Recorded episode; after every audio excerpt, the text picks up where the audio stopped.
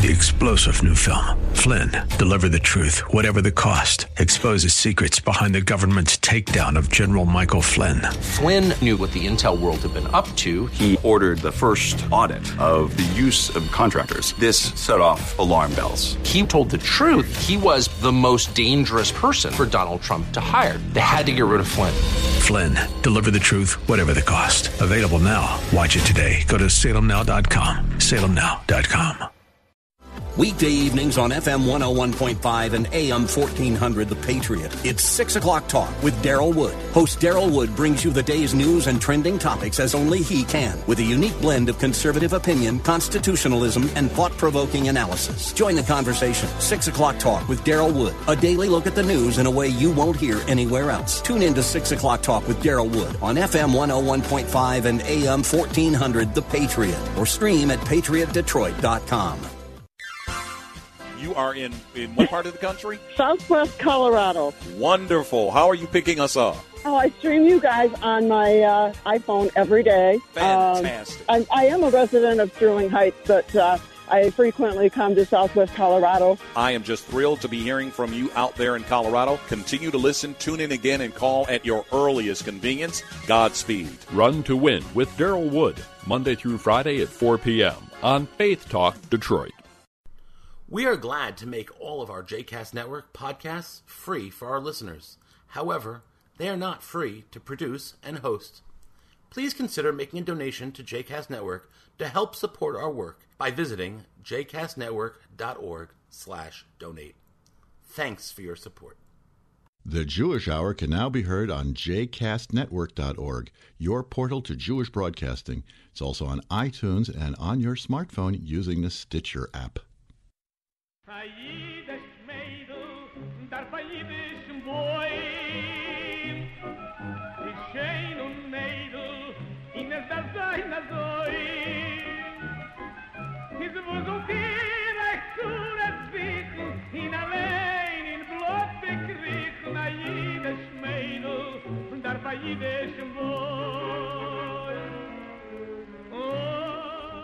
Welcome to the Jewish Hour. I'm your host, Herschel Finman. We've got a great show for you today. In this half hour of the show, we will be interviewing David Fishman. He is a professor of history and has come out with a, recently with a book, The Book Smugglers, Partisans, Poets, and the Race to Save Jewish Treasures from the Nazis, the true story of the Paper Brigade of Vilna.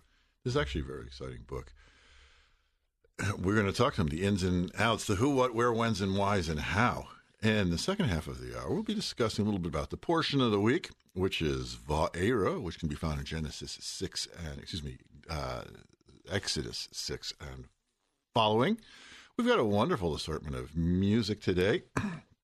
Uh, one request came in. Yeah, we do do requests. If you have a request or something you'd like to hear, drop me a line at rabbifinman.com. We'll try to find it for you and play it. You betcha. An absolutely awesome Hasidic story at the end concerning the passing of the first Lubavitcher Rebbe, whose yahrzeit is observed this Friday. Before we do anything else, let's go right to the news.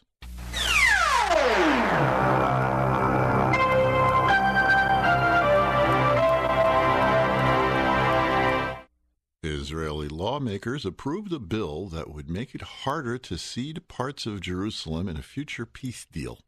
80 votes would be needed to give any part of Jerusalem to the Palestinians instead of 61, which is what it is currently now. So now they need 80. Hamas continued to fire rockets from Gaza into southern Israel. Five rockets were shot this week. Israeli tanks destroyed several Hamas positions in Gaza. Palestinian teen believed to be carrying a gun was shot and killed by Israeli soldiers in a riot in the West Bank. The teen was among 30 Palestinians throwing rocks at Israeli troops. Soldiers opened fire after they saw the teen holding what appeared to be a gun. Israel said it uncovered an Iranian spy ring in the West Bank that was planning to carry out terror attacks and was collecting intelligence for Iran. The Israeli security agency, known as the Shin Bet, said that the group was recruited and financed by an Iranian operative in South Africa. Four current, in other news around the world, four current and former flight attendants filed suit against Delta Airlines alleging that the airline's management has an anti Jewish attitude. Don't you say I said anti Jewish, not anti Semitic, but anti Jewish attitude. The lawsuit was filed in U.S. District Court in Westchester, New York. All the plaintiffs worked on the airline's New York to Tel Aviv route. 27 year old clay stamp from the First Temple period inscribed in ancient Hebrew was unearthed in the Western Wall Plaza in Jerusalem. It's one of the things the Arabs are so up in arms. You know, you're digging around our, our mosque. In the meantime, we're finding things that are predate Islam by about eh, 2,000 years. The stamp mentions the name of a Judean govern, governor mentioned in the book of Kings. Another proof that, yeah, we were there. Bible's true, 100%. And finally, the population of Israel is 8,793,000, 75, 75% of which are Jews. 180,000 babies were born in Israel, and 27,000 new immigrants arrived in Israel over the course of the year 2017. And that's the news. Some of the best jobs in the world are in the radio and television industry, and you too can join the workforce in as little as eight months when you complete your hands on training at the Specs Howard School of Broadcast Arts located in Southfield, Michigan. At Specs Howard School, students get to play and learn at the same time. Imagine spending your class time behind the microphone, spinning music and hosting your own radio show, or designing and lighting a set for your own TV program, running a camera, learning to edit, directing a program. When you go to Specs, your day will be anything but dull. And if school is this fun, imagine how exciting it is to work in the growing industry. In addition, the credits you earn while attending Specs Howard School are currently accepted at 14 area colleges and universities. If you've always wanted the best job in the world, call for a tour of Specs Howard School at 248 358 9000. That's 248 358 9000 or visit them on the web at specshoward.edu. Specs Howard School of Broadcast Arts. This is where you start. Herschel Finman here. You are listening to the Jewish Hour. We have online Professor David Fishman, who's a professor of history at the Jewish Theological Seminary in New York. Just came out with a book, The Book Smugglers, Partisans, Poets, and the Race to Save Jewish Treasures from the Nazis, the true story of Paper Brigade of Vilna. How are you, David? Fine. Thank you, Rabbi Finman. Looking forward to our conversation. Oh, the pleasure will be all mine. I know for sure, just even by looking at the book. Okay, so there have been various treatises and even movies about the Nazis plundering. We had them uh, plundering art, we have them plundering music, plundering valuables. Here it is now. We have another another twist on things. That yes, they were even plundering books. Now we do know that books can be worth something. We had two weeks ago. We had a lady on from Sotheby's who was talking about a book from the 1420s, when, which went for auction, which is now part of the uh, Metropolitan Museum of Art's collection. So we know there are valuable books, but what's what's the deal over here with this and what the Nazis were trying to do in Vilna, David Fisher? Uh, well, the story is even more surprising than that. Than that, because the Nazis were plundering Jewish books written in Yiddish and in Hebrew and in other languages. But the Nazis had a special interest in plundering Judaica uh, because they had created a whole field of anti-Semitic Jewish studies of their own called Judenforschung. And this so-called science of the study of the Jews would legitimize would um, and would justify you know their persecution of the Jews and eventually their you know genocide against the Jews. So it was science in the service of Nazism. But if they wanted to have such a field, they needed they knew they needed Jewish books. And they also knew that Vilna had great Jewish collections. And uh, that's how this story gets started. They wanted to plunder the best stuff for their uh, anti-Semitic scholars. Let me let me just jump in over here. So, but there were other major centers: Warsaw, Kovno, um, what do you call it, Lublin, that were also major centers. Were there other such uh, depositories and and uh, set up set up through the the Nazi conquered territories, David? Yes, the Nazis did similar did, did this kind of work really um, just about all across Europe, not even Eastern, only Eastern Europe, but uh, they stole Jewish libraries from Amsterdam and from Paris, and even in Greece from Salonika. Um, but they, when it came to Eastern Europe, they knew that uh, because they'd actually studied this before um, invading uh, Eastern Europe, that the greatest Jewish library collections were in Vilna. Um, the YIVO, the Yiddish Scientific Institute, the Strashun Library, the Jewish Community Library. Um, the, the town had, the city had a very strong tradition of learning, of printing, of collecting, and the Nazis uh, knew it. Mm-hmm. It was after Vilna was called the Jerusalem of Lithuania, was it not? That's right. Okay, so now, so uh, to tell us how is it that the Nazis began perpetrating this this uh, I guess we call it uh, crime against humanity? Uh, well, the paradox is they knew they wanted these books, but they didn't have enough staff the Nazis to send, you know, people fluent in Hebrew and in Yiddish, Nazis fluent in Hebrew and Yiddish, to Vilna, let alone to all these other places, to Amsterdam, to Paris, to Salonika.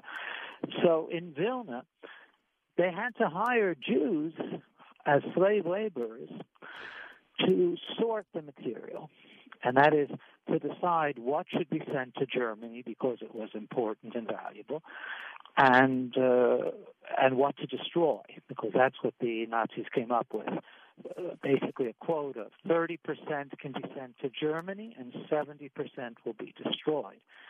And they hired, they hired. I keep using that term, but it's really not the right term. They they took a group of Jewish intellectuals.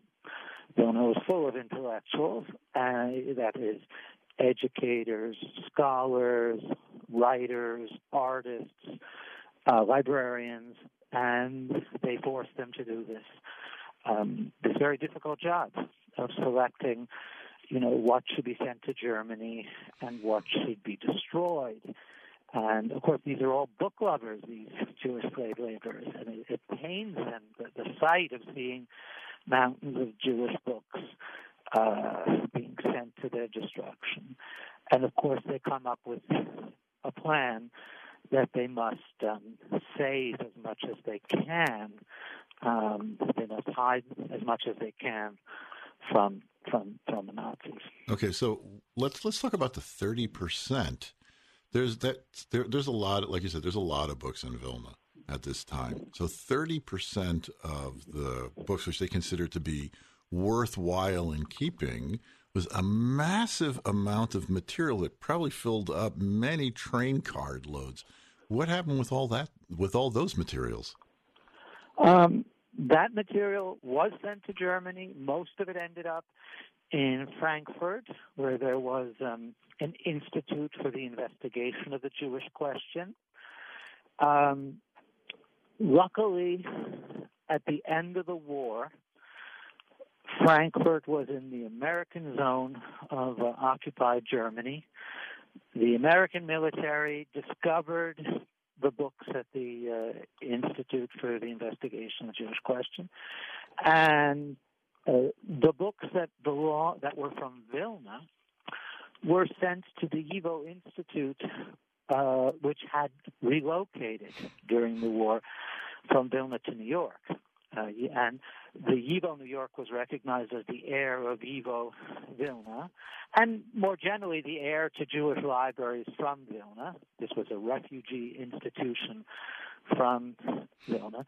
So that ended up actually, paradoxically, uh, having a happy ending. Those those thirty percent after the war were found and sent to the United States. Uh, is much of that stuff in the Jewish Theological Library then now? Uh, excuse me. Is much of are much is much of that material now in the JTS library? I know that um, to such an extent. There are similar materials, not the Vilna materials, but there are similar uh, Nazi-looted books that ended up in Germany that are in all major Judaica libraries in the world, including JTS, including the Hebrew University. Um, not the Vilna, the Vilna material went to YIVO, but other looted Jewish books where the where the ownership could not be determined. Uh, because what they found in Germany were a million and a half Jewish books. A million and a half Jewish books. That's a lot representing of stuff. Representing the culture and civilization of European Jewry. And many of them you could not um, identify who the owners had been before the war, and even if you, the organiz- if you could, the organization was defunct. You weren't going to return it to the city where there were no Jews, and that material was distributed um, to major Jewish libraries like the Hebrew University, like the Jewish Theological Seminary, and many others, um, also by the Americans. Okay, so which is which is that's fascinating in and of itself. That that story. Okay, so let's go back. So now we have forty individuals who are now trying to save. So if let's say we have a million and a half books is the 30%, if I can do my math correctly, which at this time of the morning well, I have to can't. correct because a million and a half is from all of Europe. Uh-huh, okay. But in Vilna, we are talking about you're still talking you know, about four or five million books. A hundred thousand, maybe a hundred fifty thousand books that came that went to Germany. So that's going to mean that there's somewhere around eight hundred thousand or so volumes that are earmarked in Vilna to be destroyed. Right. So that's a lot of paper to move. And uh, so, what what was the plan? Um, actually, the plan was either just incineration, and there were incineration sites, uh, you know, furnaces, and some of it was sent for recycling. There were, since paper was in demand and not an easy supply during the war, you could, you know, uh, basically melt the paper down into a pulp and then create new paper out of it. And uh, again, there, there were it was Jewish laborers, there were uh, technical workers who did all the lugging, you know, packing in boxes, put loading it up, um, so that it was sent to these uh, either incinerators or recycling centers. Mm, okay, so did these? Well, if you're just joining us, our guest today is Professor David Fishman who has written a book called The Book Smugglers about the Nazis trying to uh, steal every Jewish thing that was worth anything in Europe. In this case, we're talking about books. So, now was did you discover in your your research a criteria as to what these forty people deemed worth smuggling? Because there's probably there's a lot of lot of things that got printed, which if they were made into into remade into into pulp paper, I personally probably would not have objected and would probably say, "Oh, oh that it's a it's a pity on the trees that were cut down to print that." But so what what was what was the uh, the criteria? What were they looking for? Because the really good stuff that's already sent out of town. So now we're talking about tier two stuff. Mm-hmm. Um, well, often they could prevent the really good stuff from actually even getting to Germany. Um, uh, so, th- because they're doing the sorting themselves, you know, what should be sent to Germany, what should be uh, sent to destruction. So it's at that moment where they can even, you know, hide something. Uh, I should just add, the Germans were not present every minute. They uh, and they were not in every room. And there, so there were opportunities for them to hide stuff at the work site. Um, as for the criteria, you know, the, the, the top criteria is opportunity. in other words, the, the right moment to hide something. Uh, they had a very broad vision. In other words, uh, they saved both religious literature and secular Yiddish and Hebrew literature obviously they tried to save one copy of books. In other words, sometimes 10 or 15 copies of the same book would pass through their hands. They, they, they didn't. There's no need to save 15 copies. So that was the basic criteria: one copy of of an item. Uh, I should add, they not only saved books, but there were a lot of documents, manuscripts, um, archives. So a lot, of, even Torah scrolls. Um, So it's a very diverse amount of kind of material, and they, I should add they rescued even non-Jewish material because the Germans started using this work site to process uh, not only Jewish books, but also Russian and Polish books, because they realize they have a uh, very uh, capable, intelligent, skilled labor, slave labor force. So a lot of non-Jewish material passed through the group's hands, and they rescued that as well. So I would, to answer your question, say they had a very broad vision um, of uh, of what to save. Amazing. I'm actually fascinated by all this, David Fishman. So now the the Nazis, Machshamam, were very systematic. They had controls over everything. People basically couldn't breathe unless they were told you could breathe. Uh, as you write in the book, that if they were caught going back into the Vilna ghetto with a potato, it, they were shot on the spot with no questions asked. So you're talking books, Torah scrolls. These are things that take up a lot of space. You can't just kind of like say uh, stick one in your pocket. So how did how did they smuggle this stuff out? Um, all, you're right. The main way they smuggled was by taking stuff into the ghetto. The work site was outside of the ghetto, and they had to get it through the gate into the ghetto. Smaller stuff you could put on your body. Uh, not only in a pocket, but literally under your pants, uh, around your waist, uh, on even uh, little things, you know, in your boots and your shoes. They were loaded up under their clothing, and uh, everything depended on who would guard the gate. If there weren't Germans there, the inspection at the gate would be um, relatively light. They had other ways to rescue material other than literally on their bodies. They did give materials to non-Jewish friends. Um, non-Jewish friends could visit them during the lunch hour. The Germans went away for the lunch hour, and you'd have uh, they had non-Jewish friends who would come. They'd give things to non-Jews uh, who held it. And finally, on rare occasions, and this t- took special efforts, you could even get, with help from others in the ghetto, you could get a vehicle a truck that was, for instance, going to enter the ghetto to remove snow or enter the ghetto to bring in official food rations. You could steal the larger items either inside or underneath the truck. So they had a lot of um, devices on how to um, uh, smuggle in material. Okay, so now, so now they have this material. It is no longer in Nazi hands pretty much at this time, people realized that the existence of the Vilna, uh, Vilna ghetto is not going to be permanent. And so there's no point in like hiding the stuff under their beds. So what what were they doing with these materials that they? they well, they're never hiding it under their bed. They're the the biggest thing they're doing is they have a bunker. They have several underground bunkers. Uh, some of them, one of them especially, very deep underground, 100 feet underground, with um, electricity, uh, with ventilation, and it was actually used by the um, ghetto resistance, the uh, underground fighters who were planning to have an uprising. Um, they, the fighters, stored arms there and this group stored books there side by side. Amazing.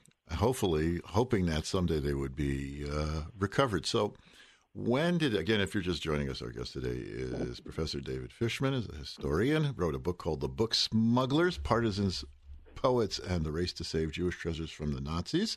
A true story. What reads this this book, which is a uh, which goes in the nonfiction section, reads like any good spy book. It's just really very compelling writing, I must say, about this. as well. yeah, I do have to keep reminding people this is nonfiction. yeah, it's this is like this. This could. It, they think, "What a great novel!" Said, yes. No, no, this is not a novel. This is history. Very compelling. It was like one of these things. Just well, how does it end? How does it end? Ah, ah, ah.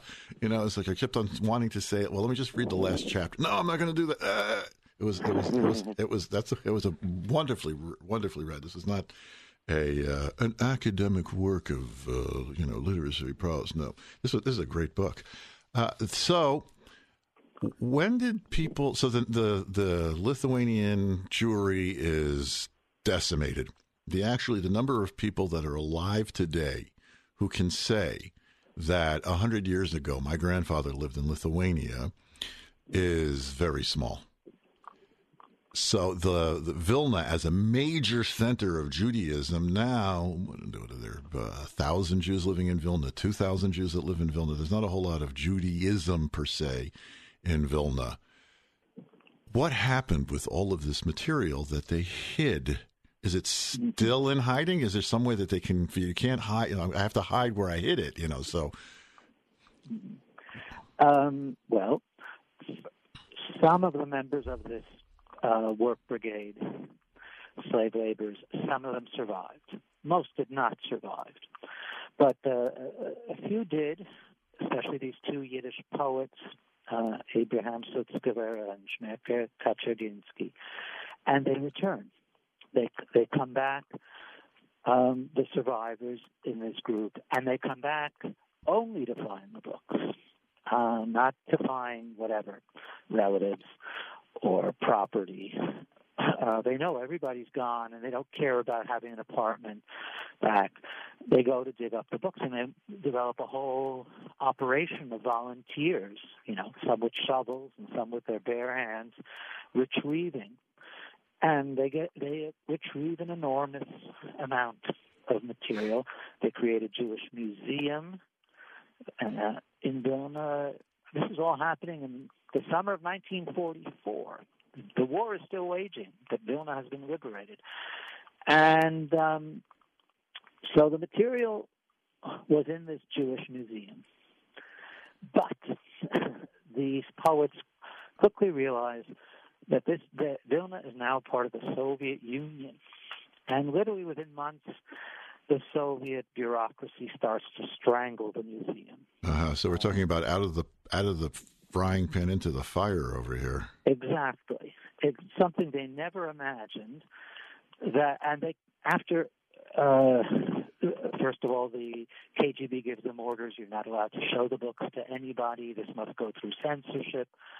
Um, some of the books that were in the courtyard of this museum, there was no space for them in the building, so they're out in the courtyard, were taken away and sent to their destruction by the Soviets right? So, uh, and that's when these poets realize the books are in danger. Again, we have to rescue whatever we can. And that's a, the second rescue is to smuggle the books out of the Soviet Union across the border to Poland. And uh, so the, bar, the, the, the end story is some of this material was smuggled out in suitcases and uh, all kind, many suitcases, and eventually reached both the United States and Israel. Uh, much of the material remained in Soviet Vilna, and eventually the Soviets closed that museum, and that material was not available to anybody uh, for the next uh, 40 years, from 1949 to 1989 basically nobody knew about the fate of those books seized by the Soviets. Okay, so then what happened in 1989 then, David? Oh, 1980. Well, in the late 1980s, you know, there's Glasnost and Perestroika, yes. Right, uh, Glasnost, Perestroika, and a lot more openness. And word reached uh, YIVO, New York, that their books, their books, their library, their archive, parts of it, are still in Vilnius, as it's called in Lithuanian, Vilnius, Lithuania, and um, uh, YIVO began efforts to retrieve um, its collections.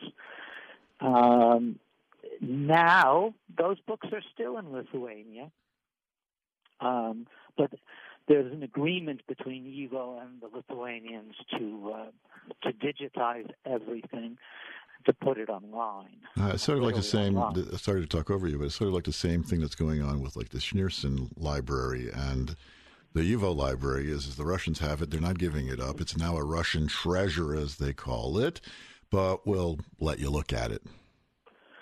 Uh, right. This is quite similar, though one step better, because not only are you able to look at it, but literally every single page will be available on the internet. And that's actually good in certain ways because there are manuscripts and documents where some of the pages are in New York uh, at YIVO, and some of the pages are in Lithuania. Right? Can you imagine that? A single document, some of it stayed behind and some of it was smuggled out or was sent out. So with this digitization, you'll be able to reintegrate, you know, to have the full manuscript, both the parts from New York and Lithuania. But bottom line, you're right. The Lithuanians don't want to give it up, and this was a compromise that was reached. Hmm. Okay, and so is YIVO happy with this compromise? I mean, there's other people, other organizations that have books, and there's not all 100% YIVO stuff. Um, that's right. There's other other books of all kinds. Um, I I personally, let me speak on my own behalf because I don't represent YIVO here. Um, less than happy with this. Less than happy. I understand that for scholars, you know, a digital copy uh, is as good as the original, maybe even better. The quality of what, and the ability to zoom in. For scholars, it's the same, maybe even better. But this is not only a scholarly thing. Uh, we have to remember people risked their lives to rescue these books. And they didn't risk their lives so that the Jewish world would have a digital copy. They risked their lives so that this material would be returned, restored to the Jewish people. So, you know, I wish the ending was even better, but the ending isn't a bad ending. At least this material has survived thanks to the heroism of, of these people. And at least now it will be available and accessible. Are are there still finding like troves around the city of Vilna? Um, yes, uh, a trove was found in the Lithuanian National Library literally last year, this uh, this last summer. I went to Vilnius. This is after I finished my book. My book was already in press, and I get an email from YIVO that they just found more material. Would I go to Vilnius to look it over? Um, and it's an enormous uh, trove. Not not books, but all of it um, historical documents and uh, manuscripts. And I'm sure there's more somewhere, um, either underground or who knows where. Okay, so of course, with the way the Americans work, in any of the stuff that you've seen or that which has been cataloged, is there anything like really eye popping, like things that this might be the only existent copy of? Oh, many such things. For me, the most touching thing was um, this poet who was in the slave labor brigade, Sutzkever, many consider him the greatest Yiddish poet of the 20th century. He wrote poetry in the Vilna ghetto. And he later published those poems basically based on memory. He remembered his poems that he wrote in the ghetto. And they become quite famous in the work, uh, and they're fantastic poems.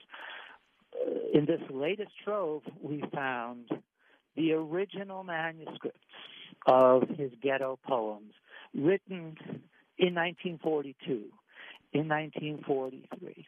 We never had that before, and it's a wow. single manuscript, a single manuscript, and it's a, of course a testimony, as is this whole story, to Jewish spiritual resistance in the Holocaust. Writing poetry and exquisite poetry in the ghetto, um, what what what kind of uh, resources, energy, and faith do you have to have to do that?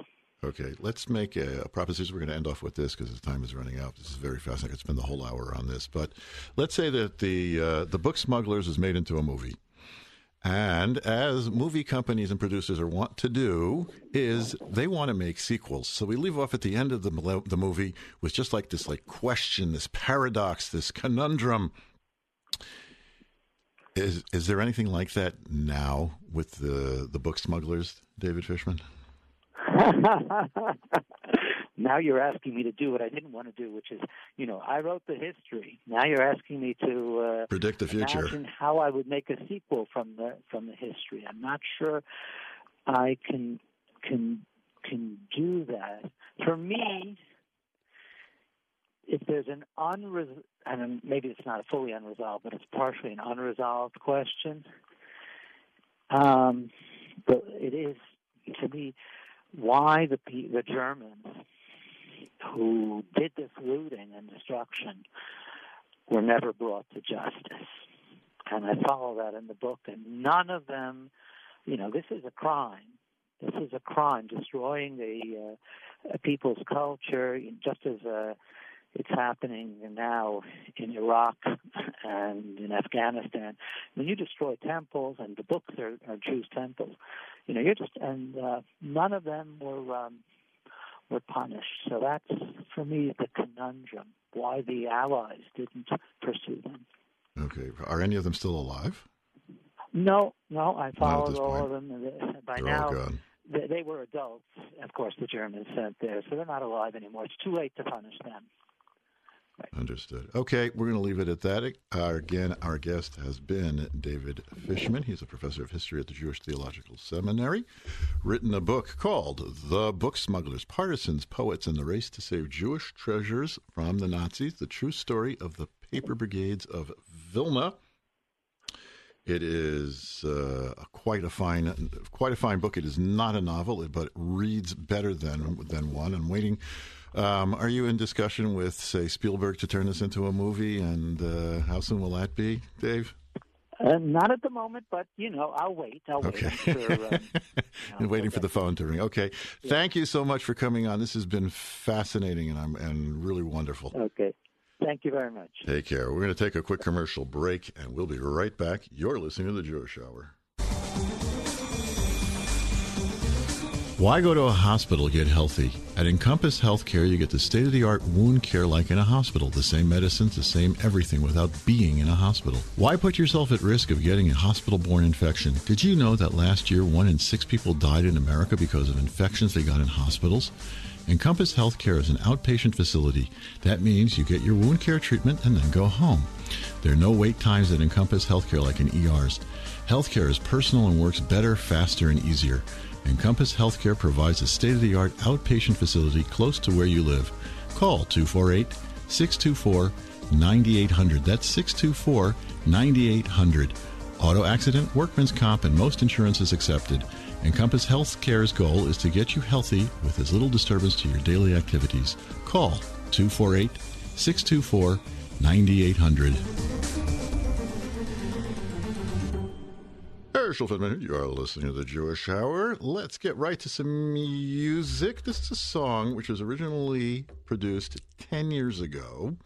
It's a song, it's called Unity, and it is composed uh, by Mordechai Ben David, sung by a cast of probably, I guess, 100 musicians at the time. And it was to show our solidarity with Shalom Rubashkin, who was at that time being pursued by the federal government for crimes against humanity, you should pardon the expression, for all kinds of horrible things that he was done. And he was actually thrown in jail for 27 years and was released just about three weeks ago. And so they came out with the updated Unity version of Unity. And so that's what we're playing right now. Like angels in the sky, in a garden full of glory.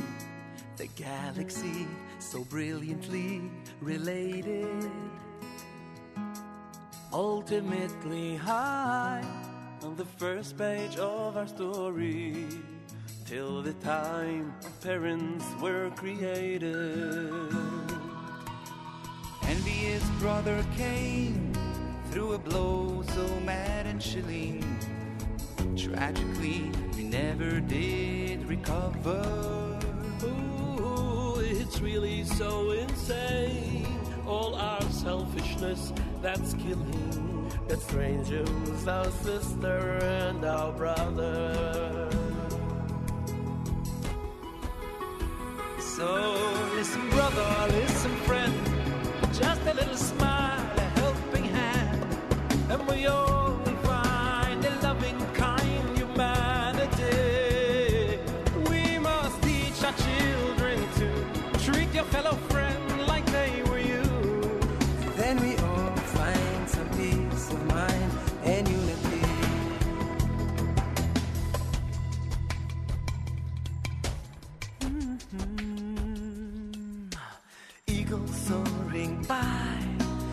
you lift him up with you now and fly him home with justice, pride, and freedom? Oh, his eyes are gazing wide.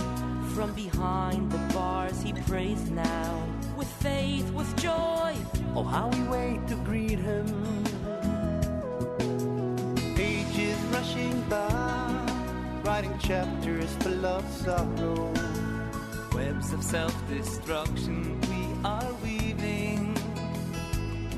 If we don't even try, there's no hope for our tomorrow. So what's it all worth if we are not achieving?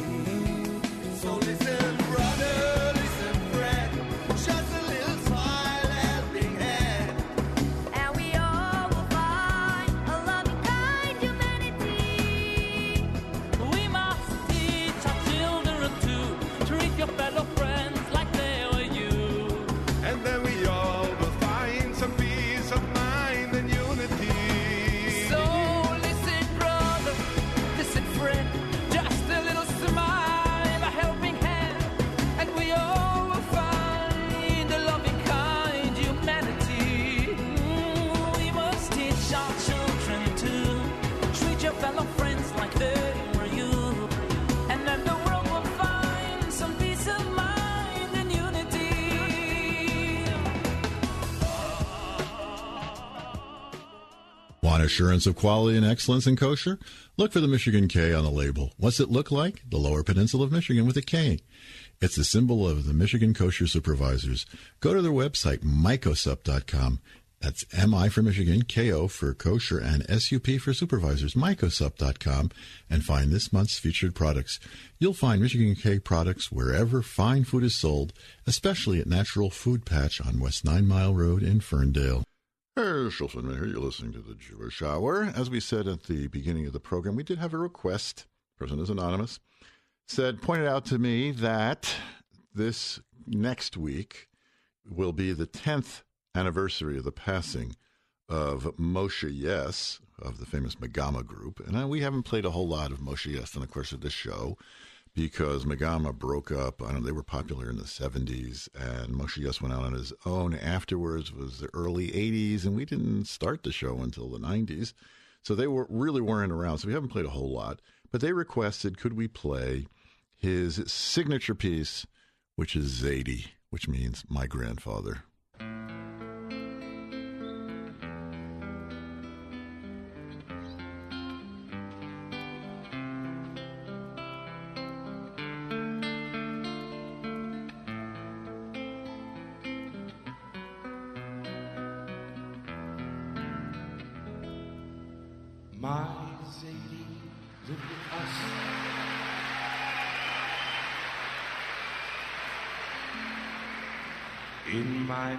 Parents' home, he used to laugh, he put me on his knee, and he spoke about his life in Poland. He spoke, but with a bitter memory. And he spoke about the soldiers who would beat him. They laughed at him, they tore his long black coat. And he spoke about a synagogue that they burnt down. And the crying that was heard beneath the smoke. But Zadie made us laugh. Zadie made us sing. And Zadie made a kiddish Friday night. And Zadie, oh my Zadie,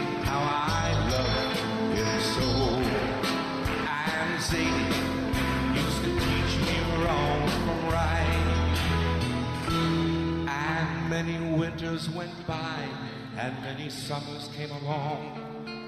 And now my children sit in front of me. And who will be the Zadie of my children? Who will be their Zadie if not me?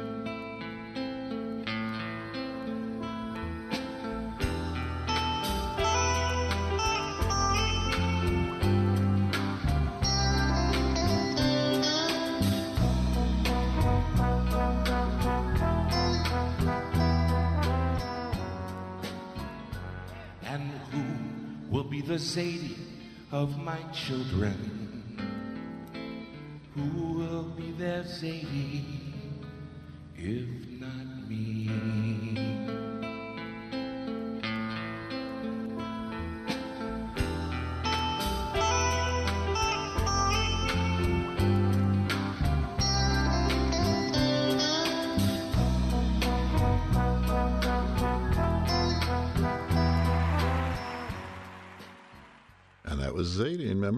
Moshe Yess.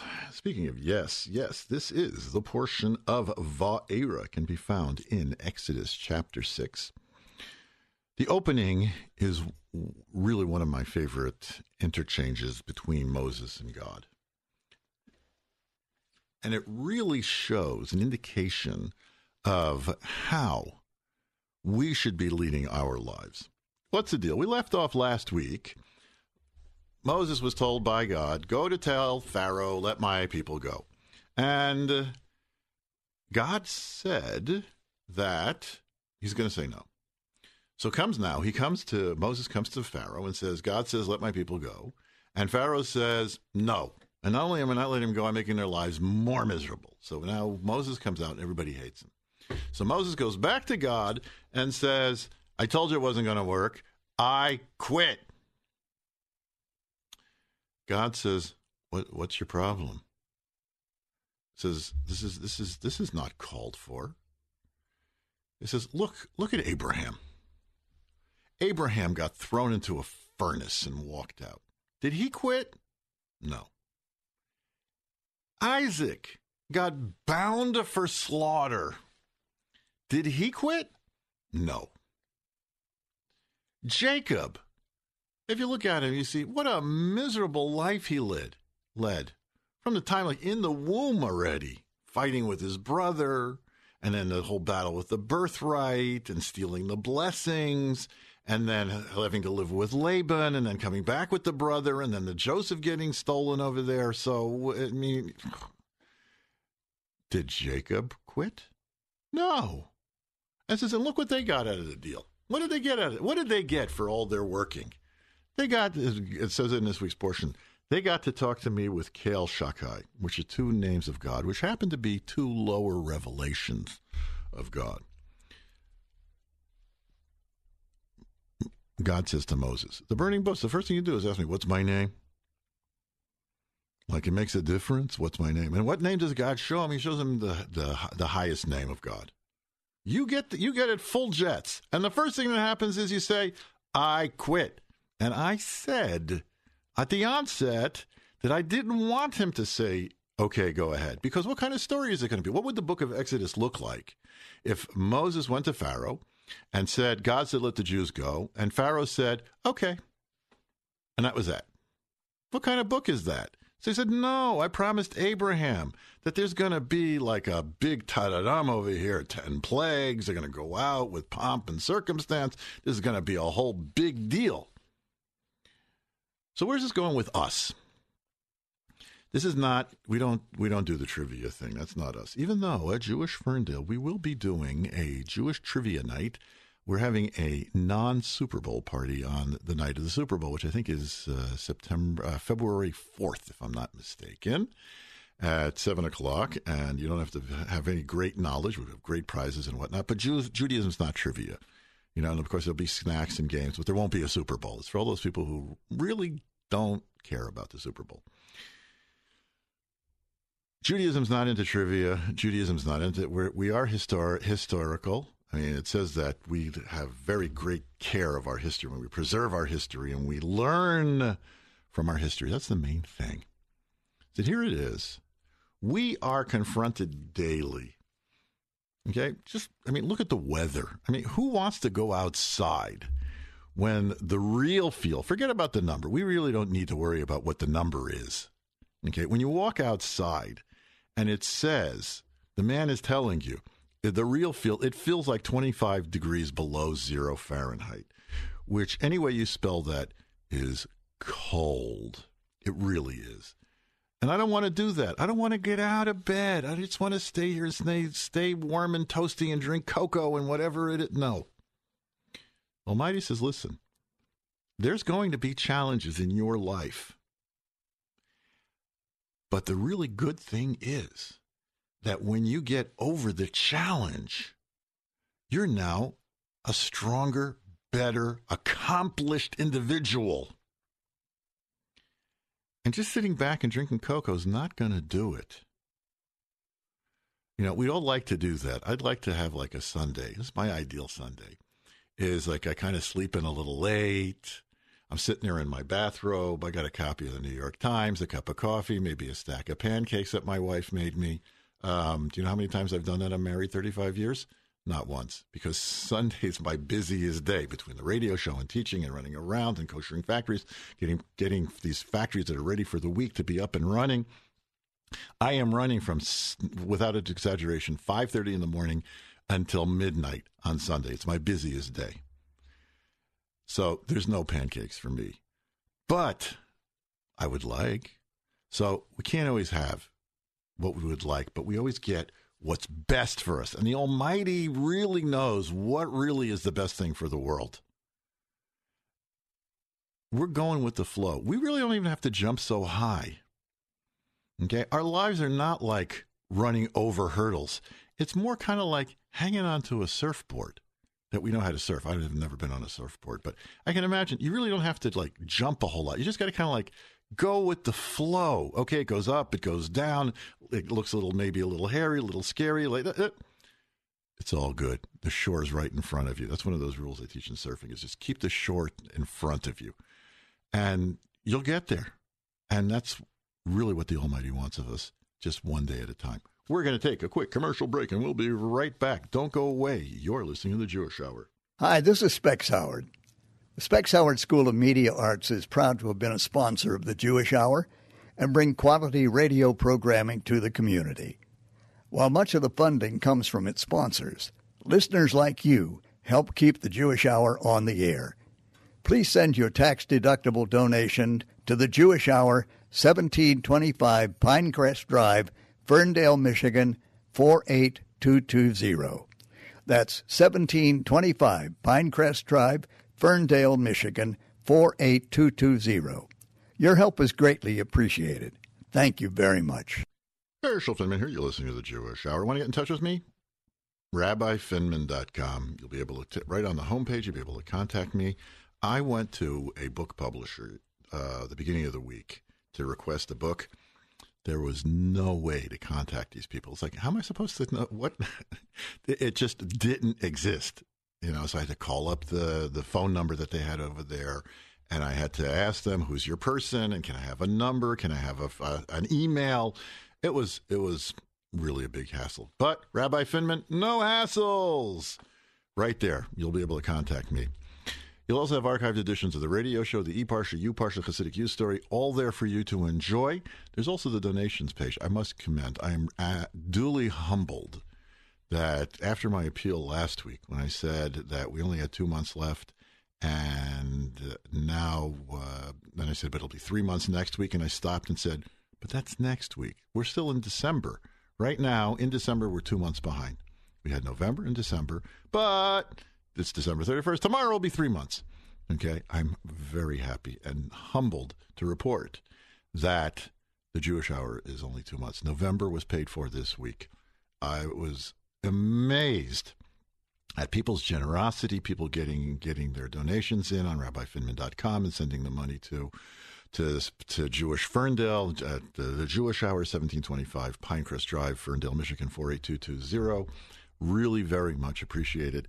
And for those who haven't, I can't ask those people who really stepped up to the plate last week, but I know there are people out there, and you may be one of them, that didn't step up last week. Okay, that's good. Listen, I got nothing to say. You have your reason, whatever it is. You didn't need the tax donation deduction. That's fine.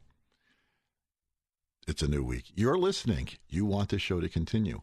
Go to rabbifinman.com. Make that donation today. I want to spend a half a minute talking about what's happening up in Jewish Ferndale, 1725 Pinecrest Drive. Now you can know it because we have this 13 foot menorah on the lawn and you can uh, see it from four blocks away. We've got some things coming up. On uh, first of all, on Tuesday, this coming Tuesday, we're having a mommy and me. You have to be a mommy, and you have to have a me. Okay, which means me is anybody under four years old. So if you're under four years old, you're Jewish, and you live within the sound of my voice and can make it to 1725 Pinecrest. So this is a, this is a group. They get together once a month. They had it's a very successful group. There's arts and crafts for the kids. There's crafting for the mommies. There's coffee clutching, of course, and snacks and treats. It's just a real wonderful time. It's really very heartwarming to see this group, mommy and me. That's this coming Tuesday at 10:30 till noon. And please park in the Jewish Ferndale parking lot. We didn't we don't have that parking lot so people can park around the corner, especially with this weather.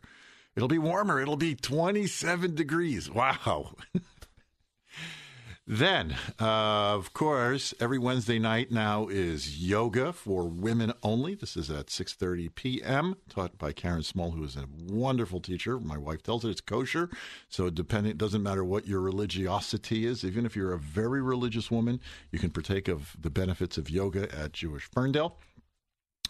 Big things coming up. Well, we mentioned this, the Un-Super Bowl party in February, but at the end of the month, uh, we're participating in the the Jewish, excuse me, in the Ferndale Blues Festival.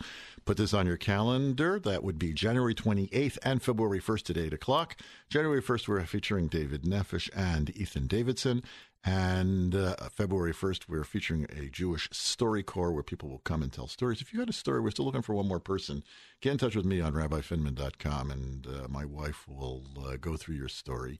And it's backed by the Soul Anthony Ensemble since it is blue. So if it's a little bit somber, we can have somebody playing do, do, do, do, boom, boom, as you're telling your story. It's going to be way cool.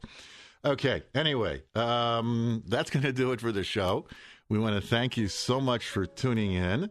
The uh, the Alter Rebbe's Yortzeit, his passing is this uh, celebrated Thursday night, just to mention it, and in passing. And uh, one of his his main goal was that the divine presence be felt down here in whatever way, shape, or form a person ha- happens to be able to do that. So make this week a good one. We'll see you back again next week.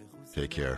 בין אהוביך, ותיק ימו רחמך, ימו רחמך, וחוסנה על בין אהוביך, ותיק ימו רחמך, ימו רחמך. Three star general Michael J. Flynn, head of the Pentagon Intelligence Agency, knew all the government's dirty secrets. He was one of the most respected generals in the military. Flynn knew what the intel world had been up to. He understood its funding. He ordered the first audit of the use of contractors. This set off alarm bells. The explosive new documentary, Flynn, Deliver the Truth, Whatever the Cost, uncovers the facts behind this scandal. Flynn told the truth. He was the most dangerous person for Donald Trump to hire. I find out the worst enemy that I'm going to face in my life is right here in America. They took my assessment and they wanted me to change it. And I was like, I'm not changing it. They had to get rid of Flynn. With in depth interviews, archival footage, and never before seen personal records of the man behind the headlines. I just felt like I was drowning. Flynn, Deliver the Truth, Whatever the Cost. Available now. Watch it today. Go to salemnow.com. Salemnow.com.